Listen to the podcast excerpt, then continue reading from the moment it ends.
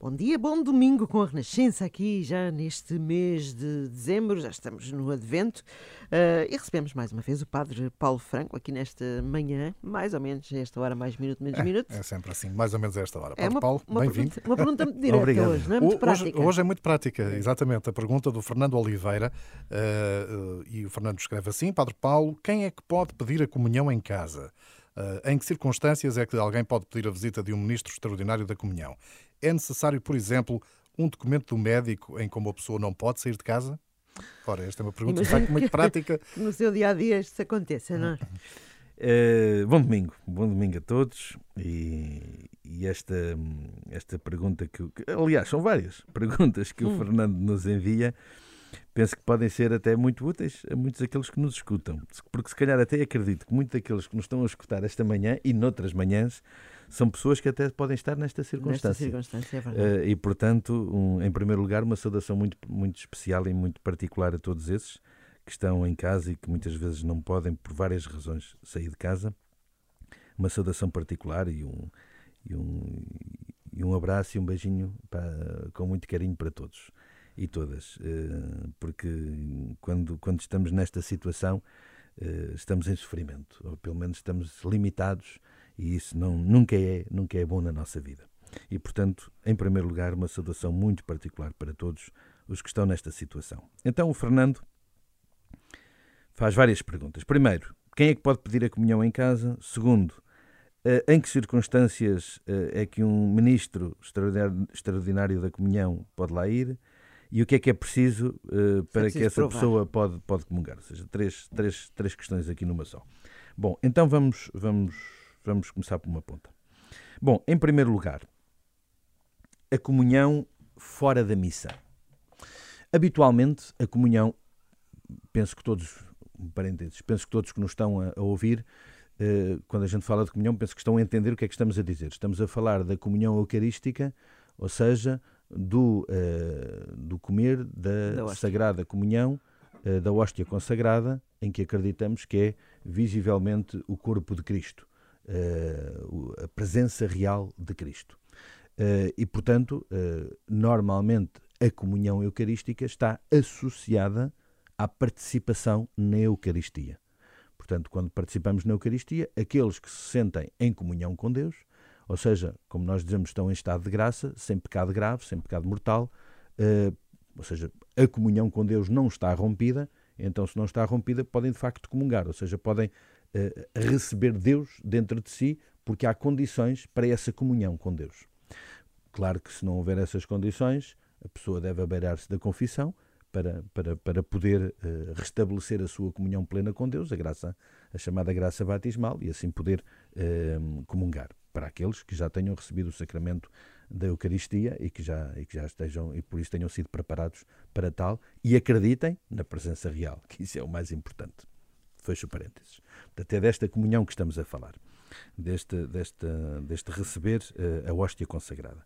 Portanto, habitualmente a comunhão está associada à celebração da Eucaristia, porque é na celebração da Eucaristia que uh, o pão é transformado em corpo de Cristo.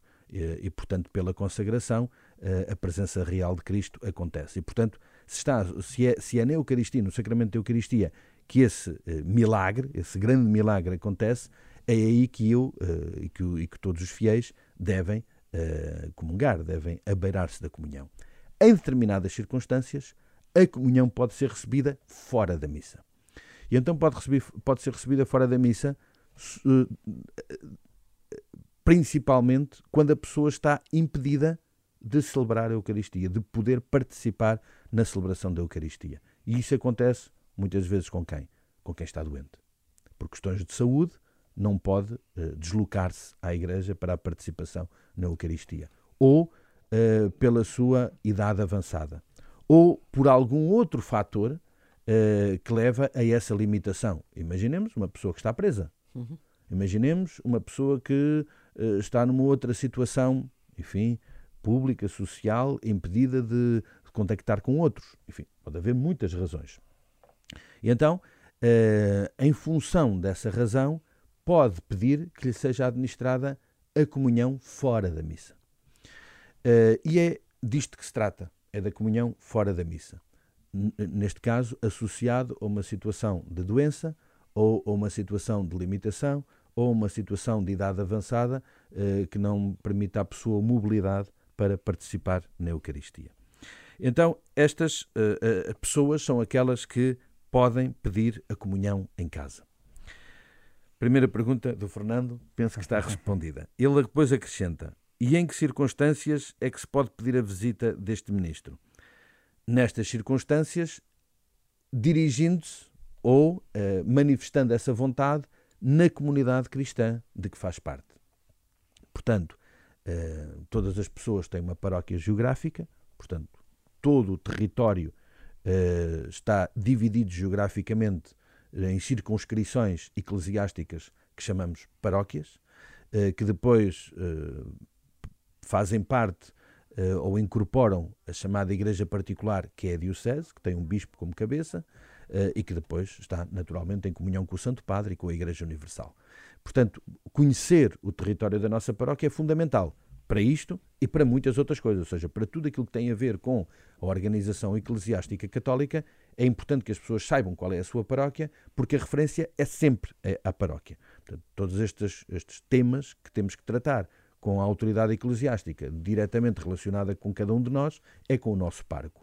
Claro que depois o parco tem os seus serviços na paróquia para desenvolver toda esta atividade, mas deve ser à paróquia, aos serviços da paróquia, que se deve dirigir. Uh, e que depois, uh, dirigindo-se, uh, será o pároco, como responsável da paróquia, distribuirá pelos seus ministros, da forma como depois tem organizada a estrutura paroquial, distribuirá pelos seus ministros extraordinários da comunhão a incumbência, então, de ir à casa da pessoa para lhe administrar a comunhão sacramental. Os ministros extraordinários da comunhão são quem? São leigos, homens e mulheres, eh, escolhidos para esta missão, formados para tal e nomeados pelo bispo diocesano para a desempenhar. São extraordinários porquê? Porque eh, os ministros ordinários, aqueles ministros que pela sua eh, inerência de funções, inerência de funções. Têm esta responsabilidade, são os ministros ordenados. Eh, os padres, os diáconos, os bispos, eh, mas como eh, é impossível que um padre numa paróquia consiga atingir a todos e chegar a todos, então são nomeados ministros extraordinários que colaboram com o parco para o desempenho destas funções. E essa é a sua principal função dos ministros da comunhão, é irem de facto à casa das pessoas nestas circunstâncias para lhes levar uh, o Senhor Jesus e as pessoas poderem então uh, comungar. Depois eh, perguntava ainda mais uma coisa: é necessário, por exemplo, um documento médico em que uma pessoa não pode sair de casa? Não, normalmente não. Normalmente, dialogando com o pároco, Uh, ou com os serviços da paróquia, ou com alguém que o parco, enfim, tenha delegado essa incumbência, faz-se uma avaliação, dialogando com a pessoa. Em princípio, acreditamos uns nos outros e estamos todos de boa fé, uh, e provavelmente até pode haver uma visita à casa da pessoa, uh, prévia, antes da, da, comunhão, para, para depois também poder continuar essa, essa, esse atendimento e essa, e essa presença. Muitas vezes até são pessoas que faziam parte da comunidade cristã e que a certa altura por uma questão de doença ou por uma questão de incapacidade, deixam de ir e o, e o, sacerdote, o padre, até já os conhecia e, portanto, não é assim uma coisa tão estranha quanto isso. Certo. Portanto, não há necessidade aqui propriamente de estar a provar. Uh, há necessidade, sim, do, do, do parco fazer uma pequena uh, investigação, não, não, não, não, entendamos esta palavra pela negativa, mas pela positiva, perceber a situação da pessoa, até poder eh, dispor-se a alguma conversa, até poder uh, atender a pessoa de confissão, caso ela necessite, e depois organizar as coisas para que a pessoa possa ter a visita do ministro extraordinário para lhe dar a comunhão. Acho que é importante aqui esclarecer isso que é consagra, uh, só as hóstias consagradas, portanto, e só os ministros da comunhão ou os sacerdotes é que podem, de facto, dar a comunhão. Exatamente. Exatamente, não, não, não, não pode... vale a pena ir à loja. não, não, não, não. Até porque a aparência de uma hóstia consagrada e de uma hóstia não consagrada é a mesma e portanto não convém que as pessoas também ah, estejam a, a ser enganadas. Por quem pede uh, comunhão, obviamente sabe isto. Claro que sim, uh, é claro que sim, mas, mas, é, mas é importante para Just todos sabermos. é verdade, é verdade. Muito bem. Muito Está bem. fechada então mais é. uma pergunta, mais uma resposta, neste caso, do Padre Paulo. E fica aqui a porta aberta para enviar também a sua pergunta uh, e pode enviar por e-mail dina.isabel.rr.pt, antonio.ferreira.rr.pt ou pelo WhatsApp uh, também, a partir do seu telemóvel. o número da Renascença é o 96 2007 500. Padre então encontramos-nos para a semana. Até para a semana. Até para a semana. Até para a um semana. bom domingo a todos.